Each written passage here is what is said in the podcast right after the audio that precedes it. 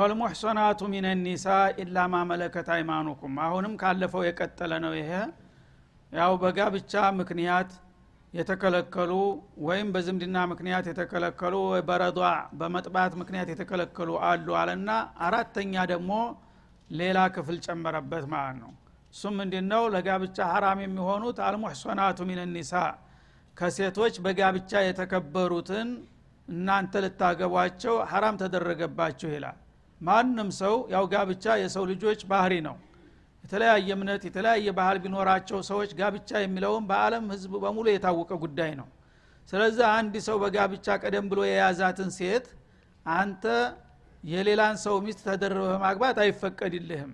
ካፊር እንኳ ቢሆን በእምነቱ ቢለያይ ዲን ባይኖረውም። ምክንያቱም ጋብቻ ጋብቻ ነው ይዟታል። ያችን ሴት የያዛትን ማንኛውም ሰው በጉልበቱ ወይም በስልጣኑ ተጠቅሞ የገሌ ሚስት ደስ ብሎ ሊወስድበት አይፈቀድም ማለት ነው። ይህም ራሱ አዳለት ልእስላምን ያመለክታል ማለት ነው። እና ዲን እንኳ ባይኖራቸው በራሳቸው በባህላቸውና በዲናቸው ሚስትና ባል ተባብለዋል። እስከ ተባባሉ ድረስ ያን የሰውን ሚስት ልትቀማ አይፈቀድልህም ማለት ነው። እና ወልሙሕሶናቱ ማለት ወልሙተዘዊጃቱ ሚን ኒሳ ማለት ነው። በትዳር ላይ ያሉ ሴቶች ባሏ ማንም ይሁን ማን ሃይማኖታቸው ምንም ይሁን ምን በአጠቃላይ በትዳር ላይ የቆዩ ሴቶች ተዛ ትዳራቸው እስታልተላቀቁና እዳቸው እስካላለቀ ድረስ ሌላ ሰው ሊያገባ አይፈቀድለትም። የካፊርም ቢሆን የሁዲም ቢሆን ነስራንይም ቢሆን ወሰንይም ቢሆን ላዲኒ ሹዕይም ቢሆን ማንኛውም ሰው በትዳር ላይ ያለች ሴት ሙስሊም የሆነ ሰው ሊያገባ አይፈቀድለትም ይላል። ኢላ ማመለከት አይማኑኩም። ባይሆን ልዩ ሁኔታ ምክንያት ካለ የሚፈቀድበት ነገር ሊመጣ ይችላል እሱም ምንድ ነው እጆቻችሁ የተቆጣጠሯቸው ካልሆኑ በስተቀር ይላል። ማለት በጅሃድ ጊዜ በምርኮ ትይዟቸዋላችሁ የጥላትን ሴቶች። በምርኮ ከያዛችኋቸው እነዛ በምርኮ የተያዙ ሴቶች ወደ ባርነት ይለወጣሉ። ኢማሙ ኢዕላን ያረጋል። እነዚህን ምርኮኞች ባሪያ አድርጊያቸዋለሁኝ ብሎ ለታጋዎቹ ያከፋፍላቸዋል ማለት ነው። ያነ በአዋጅ ተነጽነት ወደ ባርነት ገብተዋል ማለት ነው። የዛ ጊዜ ትዳር ቢኖራት እንኳን ወትሮ ያው በካፊሩ ላይ ያለች ትዳር ያላት እንኳ ብትሆን ባሏ ወይ ተገሏል ወይ ሸትቷት ሂዷል አሁን ሌላ ህግ ውስጥ ገብታለች። ያ ህግ ስለሚቀይራት በምርኮ የተያዙና የግል ንብረት የሆኑ ከሆነ የዛ ጊዜ እስቲብራ አድርገህ ልታገባት ወይም ደግሞ በባርነት ልትቀጥልም ትችላለች ማለት ነው። እና በባርነት ከተያዘችና ተታወጀባት በኋላ አንድ ደም እስከምታይ ድረስ ማጣሪያ ጊዜ ይሰጠዋል ምናልባት ከባሏ ጸንሳ ከሆነ ዘር እንዳይቀላቀል ከወትሮ ነፃ መሆኗን ለማረጋገጥ አንድ ደም እስከምታይ ትቆያለች። ከዛ በኋላ ያው የገዛ የግል ባሪያ ስለሆነ ልትጠቀምባት ትችላለህ ወይም ለሌላ ልትድራትም ትችላለህ ማለት ነው። እንጂ በትዳር ላይ እያለኝ ነፃ የሆነ ሴት ማንኛውም ሴት ሊያገባት አይፈቅድለትም ሙስሊም ማለት ነው። ኪታብ አላህ አለይኩም እና አላህ ስብሓናሁ ወተላ ይህንን በእናንተ ላይ ጽፎታል። አላህ የደነገገውና የወሰነው ህግ ነውና ማንም ሰው እንዳይተላለፍ ማስጠንቀቅ አለብህ ይላቸዋል ማለት ነው። ወኡሒለ ለኩም ማወራ ዛሊኩም። አሁን ከተጠቀሱት ሌላ ያሉት ሴቶች ግን የፈለግከውን ሴት ደስ ያለህና የመሰለችህን አጭተ ብታገባ ተፈቅዶልሃል። እነዚህ አሁን የተጠቀሱትን ግን በምንም አይነት ልታገባ አይፈቀድም በማለት ግልጽ ያረጋል ማለት ነው። እና ከዚህ ሌላ ያሉት እንግዲህ በሙሉ ሰባት ቤት ስምንት ቤት የሚባል ነገር የለም። ያተታየ እንትን እያልክ ሀራም ያልሆኑትን ሁሉ ሀራም ማድረግ የለብህም። ይልቁንስ ረዷ ላይ በእኛ ሀገር ትልቁ ስተት ረዷ አይታወቅም። በጡትን አብረው ያደጉት እንዳውም ሁለት አመት ሙሉ ያጠባችውን ዘመድ መሆኑን አያውቁም። ዝም ብለው ገሌና ገሌ ይጋቡ ብለው ይድራሉ እህትና ማች የሆኑትን እና ጡት ላይ መጠንቀቅ አለብን። አብረው የጠቡ ልጆች በምንም አይነት መጋባት የለባቸውም። አለበለዚያ የዝምድና ሀረግ በጣም ቅርብ ናቸው። የተወሰነ ነው። ወንድም እህት የወንድምና እህት ልጅ እናትና ልጅ እህት አክስት በእናትም በአባትም። አበቃ። ከዛ ሌላ ያለ ታጎት ልጅ ይጀምራል። ታክስት ልጅ ይጀምራል። وأحل لكم ما وراء ذلكم የሚለው ከዚህ ጀምሮ የፈለግከውን ማግባት ትችላለህ ነው ሰዎች ግን አላህ የፈቀደውን ይከለክላሉ የከለከለውን ይፈቅዳሉ ባለማወቅ ማለት ነው። ይህንን ማወቅና الحلال بين والحرام بين وبينهما مشتبهات እንዳሉት አላህ ክልክል ያደረገውን ነገር ግልጽ አድርጓል። ገሌ ገሌ ገሌ ብሎ ወስኖ ስም ጠርቶ አስቀምጧል። ከዛ ውጭ ያለውን ፈቅጃለሁኝ ካለ ማንም ሰው ሊከለክል አይችልም። ያንን የሚከለክል ከሆነ የአላህ ሙዷዲ ስለሚሆን ወደ ኩፍር ነው የሚገባው ማለት ነው። አላ ያሐለለውን ሐረም የሚያረካለ ዛሊኩም ወኡሒለ ለኩም ተፈቀደላችሁ ማወራ ዛሊኩም ማለት ማአዳ ዛሊክ አልመዝኩር አሁን ከተጠቀሱትና ከተወሱት ሌላ ያሉት በሙሉ ተፈቅደውላቸዋል ተፈቅደውላቸዋል ሲባል ደግሞ በብልግና መልክ ደስ ያለህን ጎትት ማለት እንዳይመስልህ አለና አንተ ብተው ቢአምዋሊኩም። በገንዘቦቻችሁ በስርዓት መህር ከፍላችሁ ሙሕሲኒን በስርዓቱ ተጋብታችሁ የምትጣመሩ ከሆነ ከዚህ ውጭ ያሉትን በሙሉ ፈቅጃለሁ ይላል ማለት ነው። እና ሸርጥ አደረገ። ሙሕሲኒን ሙተዘዊጂን ማለት ነው እዚህ ላይ። አግብታችሁ ዝም ብሎ መማገጥ ጓደኛ በሚል መልክ አይደለም። በገንዘብ መህሩን ከፍለ በስርዓቱ እንደገና ደግሞ ቤተሰቦቿን አስፈቅደህ እሷም ጋር ተስማምተ በሽሁድ መልክ ካሰርካት ገይረ ሙሳፊሒን ከምትባልጉ ሌላ ሁናችሁ በብልግና መልክ ወኢለ ለኩም ማወራ ዛሊኩም ብሎ በጥቅሉ ተዚህ ውጭ ያለው ተፈቅዷል ብሎ እንዳይነዳ ማለት ነው። እና ገይረ ሙሳፊሒን እንደ እንሰሳ ዝም ብላችሁ በየመንገዱ መዳራት ማለት እንዳይመስላችሁ። ሙሳፊሒን ማለት ገይረ ሙዛኒን ማለት ነው። ምንም ይሉንታ የሌለው ልክ እንደ አውሬ ተዋደናል ተፋልገናል ብለው በየመንገዱ የሚዳሩ አሉ። የዛ አይነቱን ማለት አይደለም። በስርአቱ ተጋብታችሁና ኒካህ ስርአቱን አሟልታችሁ መህራችሁን ከፍላችሁ የምትጋቡ ከሆነ ከዚህ ውጭ ያሉትን በሙሉ ፈቅጃለሁ ይላል።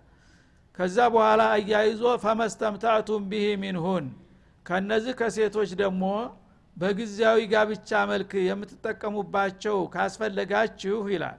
ፈአቱሁነ እጁረሁን እነሱም ጋብቻው ያው ጋብቻ ነው ግን ጊዜያዊ በመሆኑ ነው የሚለየውና እነሱን መህራቸውን ስጧቸው ይላል። ፈሪዶተን ከአላህ ግዴታ ሁኖ ተደንግጎባቸዋልና የተመደበላቸውን የጋብቻ ደንቡን ከከፈላችሁ እነሱንም ልትጠቀሙባቸው ትችላላችሁ ይላል።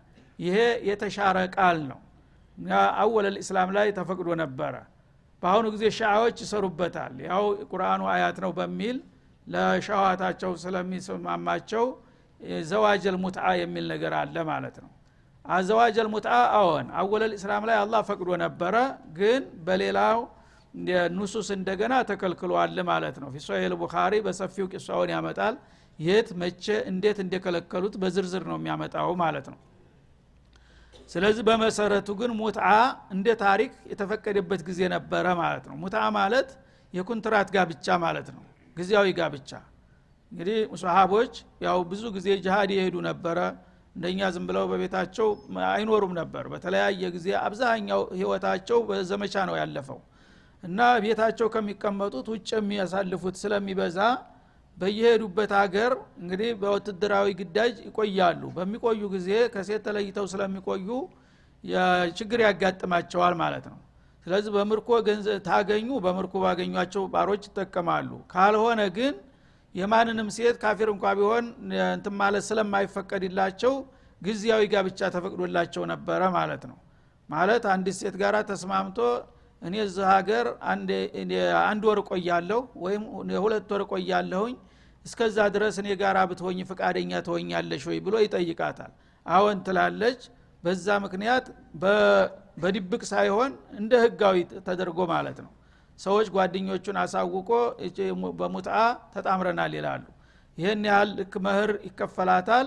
እንግዲህ በተስማሙት ጊዜ መጠን ይጠቀምባታልና ከዛ ግዳጁን ጨርሶ ሲሄድ ትቷት ይሄዳል ማለት ነው። እሷም ያው ገንዘቧን ይዛ ትቀራለች። የዚህ አይነት ጋብቻ ጊዜያዊ ጋብቻ ነበረ በአንድ ወቅት ማለት ነው። በመጨረሻ ግን ይህን ከለከሉ ረሱል አለ ሰላቱ ወሰላም። በተለይ አሙ ፈትሒ መካ መካን በከፈቱ ጊዜ በዲል ንግግራቸው ላይ ነው ይህንን አዋጅ አወጡት ማለት ነው። እስከ ዛሬ በተለያዩ ዘመቻዎች የዚህ አይነት ችግር ሲያጋጥማችሁ ጊዜያዊ ጋብቻ ተፈቅዶላችሁ ነበረ። እና ከዛሬ ጀምሮ ግን ኢናላህ ሐረመ ልሙትዓተ ወሉሑም አልሑሙር ልአህልያ አሉ። የአህያ ስጋም በዘመቻ ጊዜ ሲርባቸውና ሌላ አማራጭ ሲጠፋ ለዘማቾች የተፈቀደበት ጊዜ ነበረ እና የአህያ ዘካ ስጋ በችግር ምክንያት ተፈቅዶላችሁ ነበረ። ዛሬ ግን ጊዜያዊ ጋብቻንና የአህያን ስጋ ለአንዴና ለመጨረሻ ጊዜ አላህ ከልክሏል። ከዛሬ ጀምራችሁ ይህን እንዳታደርጉ ብለው አውጀዋል ማለት ነው። ስለዚህ የአህያ ስጋ ሀላል ነው ብሎ የሚከራከር ሰው የለም በአሁኑ ጊዜ። ይስማማል። ግን በአንድ አዋጅ ነው የወጡት ሁለቱ። ጊዜያዊ ጋብቻና የአህያ ስጋ በአንድ ቀን በአንድ አዋጅ ነው ተጣምረው የተነገሩትና ጊዜያዊ ጋብቻ በእስላም ቦታ የለውም በአሁኑ ጊዜ። ይሄ ግን ቀደም ሲል የነበረውን ታሪኩን ለማስገንዘብ ብቻ ነው ማለት ነው። አሁን የለማዲያው የቤት አህያ ማለት ነው። የዱር አህያ ቡራቡሬው ይፈቀዳል አሁንም። የዱር አህያ አይከለከልም። የቤት አገልጋይ የሆኑት አህዮች ግን አይፈቀዱም ማለት ነው። ወኡሕለ ለኩም ማወራ ዛሊክ ፈመስተምተዕቱም ብህ ሚንሁን እና እነዚህ ሰዎች ያው በተለያየ በስራ ግዳጅ ወጥታችሁ ባለቤቶቻችሁ በማይገኙበት ጊዜ ወይም ደግሞ የምርኮ ንብረት በማታገኙበት ጊዜ ሴቶች ካስፈለጓችሁ ጊዜያዊ ሴቶችን ልትቀጥሩ ትችላላችሁ ብሎ ነበረ። ሁኖም ያም ቢሆን ጊዜው ብቻ ነው እንጂ የተገደበው ለጊዜው እድሜው አጭር ስለሆነ እንጂ ጋብቻ ነው። ምክንያቱም ዝም ብሎ አንዱ ጋር ዛሬ ልታድር ነገ ሌላው ጋር ልታድር ማለት አይደለም። እሱ የተስማሙበትን ጊዜ ወር ስድስት ወር አመት ሊሆን ይችላል። መጀመሪያ ይህን ያህል ጊዜ ብሎ ኮንትራት ይሰማማሉ። በዛ መሰረት ሚስቱ ሁና ነው የምትቆየው ማለት ነው። ሲሄድ ብቻ ያው ጨርሰናል ብሎ እሷም ገንዘቧን ትቀበላለች እሱም ይሄዳል ማለት ነው። በዚህ መልክ ነው እንጂ በአሁኑ ጊዜ በጓደኝነት ምናምን የሚባለው ይሄ ዝሙት ነው። የተፈቀደበትም ጊዜ የለም በመጀመሪያውንም ማለት ነው። ሙሕሲኒነ ገይረ ሙሳፊሒን እና እነዚህንም ነው እጁረሁን እነዚህም ታዲያ ጊዜያዊ በጊዜያዊ ጋብቻ የተፈቀዱላችሁም በነፃ መሆን የለበትም። የተመደበላቸውን የምትስማሙበትን መህር ስጧቸው። ሙሁረሁነ ማለት ነው። እዚህ ላይ ውጁረሁነ የሚለው ጋብቻው ለየት ያለ ስለሆነ ያው የኩንትራት መልክ ስላለው ስሙን ቀየረው እንጂ መህር ማለት ነው። እጁረሁነ ማለት አንዳንዶቹ ሙንሐሪፎች ደግሞ እጁረሁነ ማለት አንድ ሴት ዝም ብለ ገንዘብ ተከፈልካት ችግር የለም አትሁነ እጁረሁነ ብለው ይማግጡም አሉ። ያ ማለት አይደለም። አላህ ስብንሁ ወተላ ለጊዜያዊ ገብቻ የተመደበውን መህር ስጡ። ያው መጀመሪያ ተጠቅመህባት ሲያበቃ ኋላ ሸጉደህ እንዳትሄድ ሳትከፍል ለማለት ነው። መክፈል አለብህ። ዋጅብ ነው። ቃል ገብተሃል። እነልአደ ካነ መስኡላ እንዳለው ማለት ነው። ፈሪዶተ ሚንላህ እና ይህንን አላህ ስብሓንሁ ወተላ በእናንተ ላይ ቀድ ፈረደው ፈሪዳ ግዴታ አድርጎ ደንግጎታልና መህራቸውንም መክፈል አለባችሁ እነሱንም ደግሞ በተስማማችሁበት ክፍለ ጊዜ ልትጠቀሙባቸው ትችላላችሁ። ካለ በኋላ ግን በሌላ ንሱስ ተቀይሯልና ይሄ ዘላቂ አይደለም ማለት ነው። ወላ ጁናሃ አለይኩም ፊማ ተራዶይቱም ብህ ሚን ባዕድ ልፈሪዳ እንደገና መጀመሪያ ያው ጊዜያዊ ጋብቻ እንፈጽማለን ይህን ያህል እከፍላለሁኝ ብሎ ተተስማማ በኋላ እሷ በፍቃዷ ግን ያንን መህር በከፊል ወይም በሙሉ በሙሉ ትቸልሃለሁ ካለች ያ ወንጀል የለውም። ምክንያቱም እሷ መብቷን ማስቀጥ ትችላለች መስጠት ትችላለች ማለት ነው። ልክ እዛኛው መደበኛው ጋብቻ ላይ እንዳለው ዋቱ ኒሳ ሶዱቃቲህነ ኒህለተን ፈኢን ጢብነ ለኩም አን ሸይን ፈኩሉ ሀኒያ መሪያ እንዳለው ማለት ነው። እና ሴቶች በመሰረቱ በሙጣም ይሁን በቋሚ ጋብቻም ቢሆን መህር ሁልጊዜ ቋሚ መብታቸው ነው። እና መሰጠት አለበት። ማታለል አይፈቀድም። መጀመሪያውኑ መህር አልከፍልም የሚል ነገር በልቡ ካለ ዚና ነው ያደረገው ብለዋል ረሱል አለ ሰላት ሰላም እና ሰውየው ታዳገተው ግን በሌላ ጊዜ ችግሩን ሊገልጥላት ይችላል። እኔ ለመክፈል ዝግጁ ነበርኩኝ ግን ሁኔታ አልፈቀድኩም አልቻልኩም ምንቴ ያለሽ ብሎ አማክሯት ተጽዕኖ ሳያረግባት እሷ በፍቃዷ ግማሽ ትችልሃለሁ ወይም ሩብ ወይም ደግሞ ጭራሹን ትችልሃለሁም ካለችው ይፈቀድለታል ማለት ነው። ዝም ብሎ መቀማት ግን አይፈቀድም። ዝም ብሎ ከቀማት ያ ያደረገው ሁሉ ግንኙነት በዚና ነው የሚታሰብበት ብለዋል ማለት ነው። ኢነላህ ካነ አሊመን ሐኪማ። አላህ ስብሓናሁ ወተላ በሽኡኖች በእናንተ ጉዳይ ሁልጊዜ የሚበጀውንና የሚጠቅመውን ጠንቅቆ የሚያይ ጌታ ነው። እንደገና መሆን ያለበትን ነገር ደግሞ በጥበቡ የሚቀምር ጌታ ነውና በዚህ በጋብቻችሁ ዙሪያ ማድረግ የሚገባችሁን በዚህ መልክ ደንግግ ያለው ከዚህ ውጭ ብትሆኑ ወየውላችሁ ማለቱ ነው። ስለዚህ ይህን እንግዲህ የእስላም ህግ መሆኑን አውቀው ሙስሊሞች ጋብቻቸው በዚህ መልክ መሄድ አለበት። ከዚህ ውጭ የሚደረግ ጋብቻ በሙሉ ያው የእስላምን ተቃራኒ ይሆናል ውድቅ ነው ማለት ነው። ወመን ለም የስተጢዕ ሚንኩም ጠውለን አየንኪ አልሙሕሰናት አልሙእሚናት እንግዲህ ሴት በምታገባት ጊዜ ማንኛውም ሴት መህር ግዴታ ነው። ስለዚህ መህር ግዴታ ከሆነ ያን ነገር ማክፈል የማትችል ከሆነ ማግባት አትችልም ማለት ነው በዛው ላይ ደግሞ አንተ ያው ለጋብቻ የሚያስፈልጉ ነገሮች አሉ። ተመህርም በላይ ቤት ማዘጋጀት አለብህ ቀለብ መቻል አለብህ ብዙ ጣጣ ነው የሚመጣው። እና ጦውል ይለዋል ይሄን። ጦውል ማለት ሳዓ ማለት ነው። አቅም። እና አንዲት ነጻ ሴት አንስተ በትዳር አስከብረህ ለማስቀመጥ አቅምህ የማይፈቅድልህ ከሆነስ ይልሃል። የማይፈቅድልህ ከሆነ ችግርህን መቻል አለብህ። የሰው ልጅ አንጥተ ማስቸገር የለብህም ማለት ነው እሷ ያው ባላገኘው ብላ እንደ ባለ ወጎቹ መጣ የምትበላው የምትጠጣው ታጣች።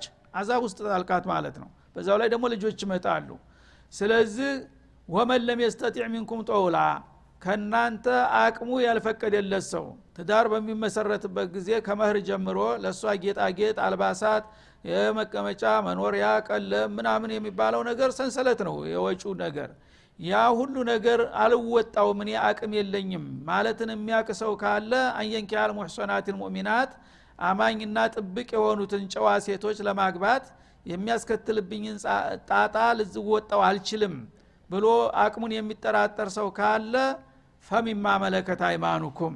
ያነ አማራጩ ጨዋዎቹንና ብዙ ጣጣ የሚያስከትሉበትን ትተውና እጆቻችሁ ስር ባሉት አገልጋዮች መተካት ትችላላችሁ ይላል። ማለት ምንድ ነው የሙስሊም የጓደኛህ የጎረቤትህ ባሪያ አለች።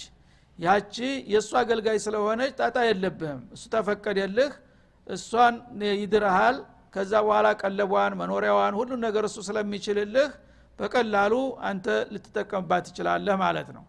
እንግዲህ ባሪያ ናት ብለህ ታልተጸየፍካት ወይም ደግሞ ነገ የሚከተለውን ችግር ካልፈራህ ለዶሩራ ዚና ላይ እንዲያትወድቅ ሙእሚን የሆኑትን ጥብቅ ሴቶች ልታገቡ ትችላላችሁ የሰው አገልጋይ የሆኑትን ይላል። ማመለከት ሃይማኖኩም ማለት ሙስሊሞቹ ስር ያሉትን ማለት ነው። ያንተ ከሆነ ኒካህም አያስፈልግም የራስህ ባሪያ ናት ዝም ብለህ ልትገለግልባት ትችላለህ። የራስህ ባሪያ ከሌለች ጨዋ ለማግባት ካልቻልክ ግን የጎረቤት የዘመድን ባሪያ ሂደህ ስጡኝ ብለህ ልትጠይቅ ትችላለህ። እነሱ ፍቃደኛ ከሆኑና ከሰጡህ በዛ መገልገል አንድ አማራጭ ይታያል ይላል ማለት ነው። ሚን ፈተያቲኩም ልሙእሚናት ብዙ ጊዜ ግን ባሪያ ማግባት የሚባለው ነገር ስለሚያሳፍራቸውና ስለሚከብዳቸው አላህ ለማግባባት አማይ ከሆኑት ወጣቶቻችሁ። እነሱም እኮ የሰው ልጅ ናቸው። በአንድ አጋጣሚ በፖለቲካ ነው እንጂ ስም የመጣባቸው ሰው እኮ ናቸው የአደምና የሐዋ ዘሮች ናቸው። በኢማንም ደግሞ የእናንተው አካል ናቸው። እንደናንተ ሙእሚና አልሙእሚኑ ልልሙእሚኒ ከጀሰዲ ዋሂድን ተብሏል አይደለም እንዴ? ምን ትጸየፋታለህ? ይላል አላ ስብን ወተላ እናውም ሩባ አመትን ኸይሩ ምን ሑራ። አላህ ሂዳያ የሰጣቸው ኢማን የሰጣቸው የሰው አገልጋዮች የሆኑት ተጨዋዋም የምትሻልና የምትበልጥ ትሆናለ በኢማኗ ስለዚህ የኢማንን ጉዳይ ለእኔ ተውት አንተ ጨዋ ስለሆን በኢማን አለ ብላ አትቁራራ። እሷ ምናልባት በኢማን ልትወዳደርህ ልትበልጥህም ትችላለችና ይላል ማለት ነው። እና አንደኛ ወጣቶች ናቸው። ወጣት ሲባል ያው ሰው ይፈልጋል ማለት ነው ወጣትን። እንደገና አማኞች ናቸው። ትልቁ መስፈርት ይሄ ነው። አማኝ እስከሆነ ድረስ ሙሚን ለሙሚን አቻ ነው በመሰረቱ ማለት ነው። ወላሁ አዕለሙ ቢኢማኒኩም። በኢማናችሁ መጠን ግን አላህ አዋቂ ነው ምናልባት የእሷ ኢማን አላህ ዘንዳ ትልቅ ሚዛን ያለው ሊሆን ይችላል። አንተ ደግሞ የባሪያ ኢማን ብለህ እንዳትንቃት ማለት ነው። ባዕዱኩም ሚን ባዕዲን በትውልድም ደግሞ በዘረግንድም ቢሆን ከፊሉ የከፊሉ አካል ነው። ሰው የሰው ልጅ ነው እስከሆነ ድረስ እሷ ባሪያ ብትባል አንተ ጨዋ ብትባል ለጊዜው ባለው ስርዓት ነው እንጂ የተለያያችሁት። አላህ ግን የአደምና የሐዋ ልጅ አድርጎ ነው የፈጠራችሁ። የሰው ልጅ መሆናቸውን መረሳት የለባቸውም ይላል ማለት ነው። ስለዚህ ፈንኪሑሁን እና አቻ የሆኑትን ጨዋዎችን ለማግባት የማትችሉ ከሆነ ይሄ አማራጭ ነውና እነዚህን ባሮች ሙእሚናት እስከሆኑ ድረስ አግቧቸው። ቢኢድኒ አህሊሂን ባይሆን በባለቤቶቻቸው ፍቃድ መሆን አለበት ይላል። ማለት ባለቤቱ ካልፈቀደ አንደኛ እሱ ሊገለገልባት ይችላል ባለቤቱ። እንደገና ያለ እሱ ፍቃድ ሌላ ሰው ታገባች ችግር ነው ማለት ነው። እሱ ማሊክ ነው ባለቤት ነው። አንተ ባል ነኝ ብለህ ከመጣችሁ ኋላች ያው አተካራ ይፈጠራል እሱን አስፈቅደህ እሱ ተፈቀደ ነው። እሱ በሚፈቅድ ጊዜ ተሐቁ ተናዙል ሆነ ማለት ነው። ለሌላ ሰው ተዳራት በኋላ ባሪያ አይነት ብሎ ሊገለገልባት አይችልም። ሐራም ነው። ስለዚህ እሱ ከፈቀደ ነው የምታገባት። እሱ አልፈቅድም ካለ ግን በምንም አይነት ሀላል ልትሆን አትችልም ማለት ነው። እንኳን ሴቷን ቀርቶ ወንዱን ራሱ ተከለከለ መብቱ ነው። ወንዱ ባሪያውን ማግባት ከፈለገ ወንዱ ባሪያ ባለቤቱን አስፈቅዶ ነው ለአግባዊ ብሎ አሙን አስፈቅዶ እንጂ ዝም ብሎ ማግባት አይችልም። ለምን? ትዳር ውስጥ በሚገባ ጊዜ ብጡጣጣ ይመጣል የቤት ኃላፊነት ይመጣል ልጆች አሳዳጊ ይሆናል። ስለዚህ ሰውየውን ያገለግላል ወይስ እንደገና ልጆችና ሴቶች ጋር ይሮጣል? እና መጀመሪያ የዚህኛው ሀቅ ስላለበት ወንድ እንኳ ቢሆን ሳያስፈቅድ ማግባት አይችልም ማለት ነው። እና እዚህ ላይ ዑለሞች እስትንባጥ ያደረጉት ኒካህ ቢዱኒ ወልይ ሐራም መሆኑን የበለጠ የሚያረጋግጥ ይሄ ነው ይላል እና ነፃ የሆነችውን ሴት ያለ ማህረም ማግባት ቀርቶ ባሪያ ብዙ ጊዜ ሙብተዘል ናቸው በሰዎች ዘንዳ የተናቁ ናቸው። ባሪያ እንኳ ያለ ባለቤቷ ያለ ቤተሰቧ ፍቃድ መገባት የለባትም ከተባለ ጨዋ የተከበረችው እንዴት ያለ ቤተሰብ ፍቃድ ታገባለች ለሚለው እንደ ማስረጃ ይጠቀሙበታል ማለት ነው። ወአቱሁነ እጁረሁን እንዲሁም ደግሞ እነዚህን ባሪያዎች የሰው አገልጋይ የሆኑትን በምታገቡ ጊዜ እስካገባህ ድረስ ያው ሚስትህ ናት መህር ይኖርብሃል። ስለዚህ መህራቸውን መስጠት ግዴታችሁ ነው ማለት ነው። ምሁረሁነ ማለት ነው አሁንም እጁረሁን እነዚህ ላይ። እና እሷ ባሪያ ናትና በነፃ ልውሰድ ልትል አትችልም። ባሪያ ባለቤቱ ተፈቀደ እርግጥ እሷ አትመልከውም ገንዘቡን ወደ ባለቤቷ ነው የሚሄደው። እሱም ለአንተ ጠቅሞሃል። ምክንያቱም ባሪያ አይናት በፈለገ ጊዜ ጠቀምባታለሁ ብሎ መከልከል ይችል ነበረ እንዲታገባ መፍቀዱ ባለውለታ ነውና ለእሷ መህር ይሰጣታል ክብር ነው። ያ ገንዘብ ግን ዙሮ ለሰውየው ነው የሚገባው። እሱም ይገባዋል። ምክንያቱም ቢከለክለ ይህን እድል አታገኝም ነበርና መህራቸውን መክፈል ግዴታ ነው ለባሮችም ቢሆን ይላል። ቢልማዕሩፍ ባይሆን በደንቡ መሰረት ያው ሰው በሚገምተው የአገር ሽማግሌ ይበቃል በሚለው መጠን ማለት ነው። ባሪያ እንግዲህ እንደ ጨዋ ላይሆን ይችላል መህሯ ሊቀንስ ይችላል። ምክንያቱም አገልግሎቷ ሙስን ነውና ቀንቀን ከባለቤቷ ጋር እየሄደ ከአለቆቿ ጋር ነው የምትለው ስራ ትሰራለች። ለአንተ ሙፈረቅ አይደለችም ማለት ነው። ለአንተ በተወሰነ ጊዜ ነው የሚፈቀድልህና ስለዚህ ሙሉ ጨዋ ብትሆን ኑሮ ሙሉ ህይወቷን ስለምትሰጥህ መህሯ ከፍ ይላል ማለት ነው። ግን ባሪያ በምትሆን ጊዜ በተወሰነ ጊዜ ነውና የምታገለግለው። እንደገና ስሙም ደግሞ ስለሚያፍርባት መህር መክፈሉ ሊከብደው ይችላል። ቢሆንም ቢልማዕሩፍ አለ ያው እንግዲህ የጨዋውን ያህል እንኳ ባይጠየቅ ወትሮውንም ወደ እሷ የተሄደው የተሻለ የኢኮኖሚ አቅም ስላልፈቀደ ነው። ግን ሰዎች በሚገምቱት መጠን ይህን ያህል ይገባታል አንተንም አቅም ደግሞ አይተው አንተ ይህን ያህል መክፈል ትችላለህ ብለው የሚጠይቁህን መስጠት አለብህ ይላል። ሙሕሰናት አሁንም ታዲያ እነዚህን ሴቶች መጠቀም አለባችሁ የተባለው በጋብቻ ተሳስራችሁ ማለት ነው እንጂ ባለቤቱ ከፈቀደልህ ዝም ብለህ ያዛት ማለትም እንዳይመስልህ ይላል ማለት ነው። ሙተዘውጃት ገይረ ሙሳፊሃቲን ከሚባልጉ ሌላ ሁነው እና አንዳንዶቹ የሌላን ሰው ባሪያ ዝም ብለው በሚስጥር ይስማሙና በውሽማ መልክ የሚጠቀሙ አሉ። ያንን አይደለም የፈቀድኩት።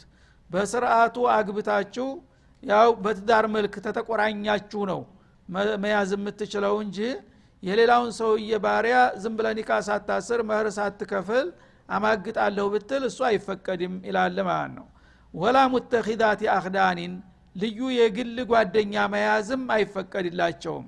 ያች ባሪያ ያው በጋብቻ መልክ ሳይሆን ዝም ብለን ብቻ ለጊዜው እንኑር የምትል ከሆነ ዚና እናድርግ ማለት ስለሆነ እሱ አይፈቀድም።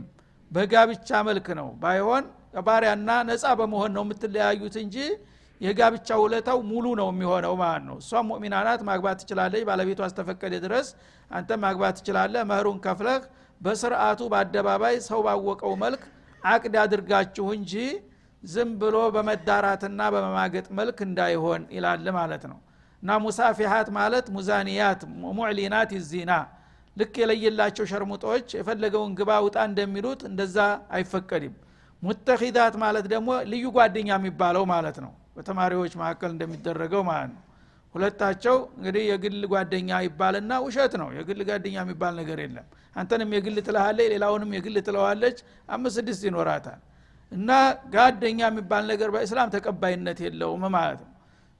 እንደ ሙተኪዳት የአክዳን ማለት ሶዲቅ ካስ ማለት ነው። ከሊል ይባላል። ልዩ ጓደኛ ይባላል። ያ ያው ልዩ ዝሞተኛ ማለት ነው በሱ መልክ አይፈቀድላችሁም። በጋብቻ በስርአቱ ባለቤቱን አስፈቅዳችሁ መህሩን ከፍላችሁ በምትተሳሰሩ ከሆነ ነው ይላል ማለት ነው። ፈኢዛ ኡሕሲን በዚህ መልክ ሴቶች እነዚህ የሰው አገልጋይ የሆኑ ባሪያዎች በትዳር ከተከበሩ በኋላ ፈኢን አተይነ ቢፋሂሸቲን ከዛ በኋላ በብልግና ስራ ላይ ቢገኙ ይላል።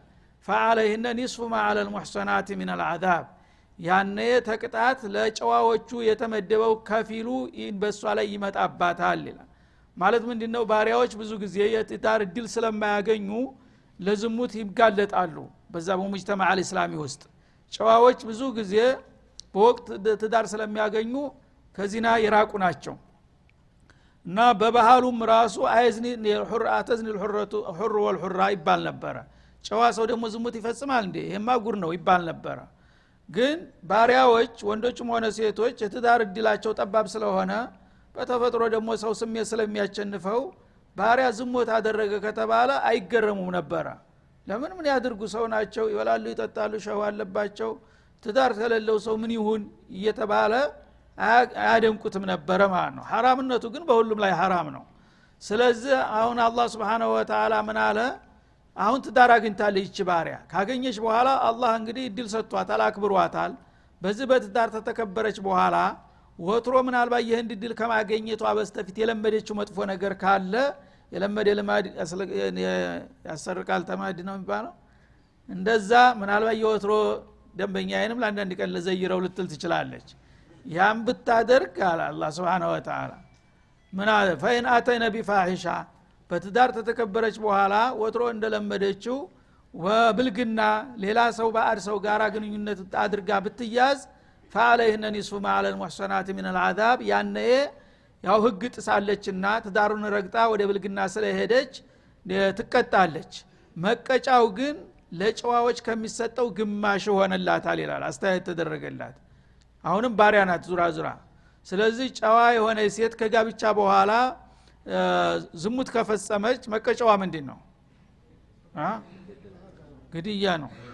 ተትዳር በፊት ከሆነ በወጣትነት ገና ከሆነ መቶ ጅራፍ ነው። አንድ አመት ስርዓት ነው። ግን ተትዳር በኋላ ከሆነ ሴትም ሆነ ወንድ ጨዋ ከሆኑ በቃ መሰየፍ ብቻ ነው። ሌላ አማራጭ የለም። ለህግ ከቀረቡ ማለት ነው። ተደብቆ ከቀረ ያው አላ ያውቅላቸዋል። ለህግ ከቀረበ ግን በሸሪያ ህግ ተትዳር በኋላ የሚባልግ ሰው ወንድም ሆነ ሴት መሰየፍ ብቻ ነው ያለው እድል ማለት ነው። ባሪያ ከሆነ ግን ባሪያ ከሆነ ወንድም ሆነ ሴት ወትሮ ምናልባት እንግዲህ ትዳር ከማግኘታቸው በፊት የዚህ አይነት ልማድ ስለኖራቸው በዛ ልማድ ተንደርድረው ሊሳሳቱ ይችላሉ። አሁን ግን ባርነታቸው ጠቀማቸው ማለት ነው እነዚህ። ባሪያ መሆንም ይጠቅማል አንዳንድ ጊዜ። ጨዋ ቢሆን ኑሮ ተሰይፎ ነበር ታርዶ ነበረ። ባሪያ በመሆኗ ግን ዳነች ማለት ነው ግማሽ ቅጣት ይቀነስላታል አለ ግማሽ ቅጣት ሲል ደግሞ ቅጣቱ ሁለት አይነት ነው ለሙሕሰንና ለገይረ ልሙሕሰን ያገባና ያላገባ። ያገባ ከሆነ ያው ይገደላል ነበረ ያ መገደል የሚባል የለም ባሪያ ላይ ማለት ነው። ለምን? ግማሽ ግድያ የለም አይቻልም ግማሽ ማድረግ። ግማሽ መግደል ትችላለን መግመት ስለማይችል ጨርሶ ይቀርላቸዋል ማለት ነው። የሚኖርባት ምንድን ነው ቀብለ ዘዋጅ ያለው ቅጣት ግማሽ። መቶ ጅራፍ ነበረ አምሳ ትገረፋለች ማለት ነው ስለዚህ እዚህ ላይ ምነው ባሪያ በሆንኩ የሚያሰኝ ነገር ነው የመጣ ስለዚህ አላህ ስብሓነሁ ወተላ ሐኪም ነውና ሁሉንም ነገር ግምት አግብቶ የሰዎችን ችግር በአንድ በኩል እንግዲህ የተጫናቸው ሲመስል በሌላ በኩል ደግሞ የሚክስበት አጋጣሚ ይመጣል ማለት ነው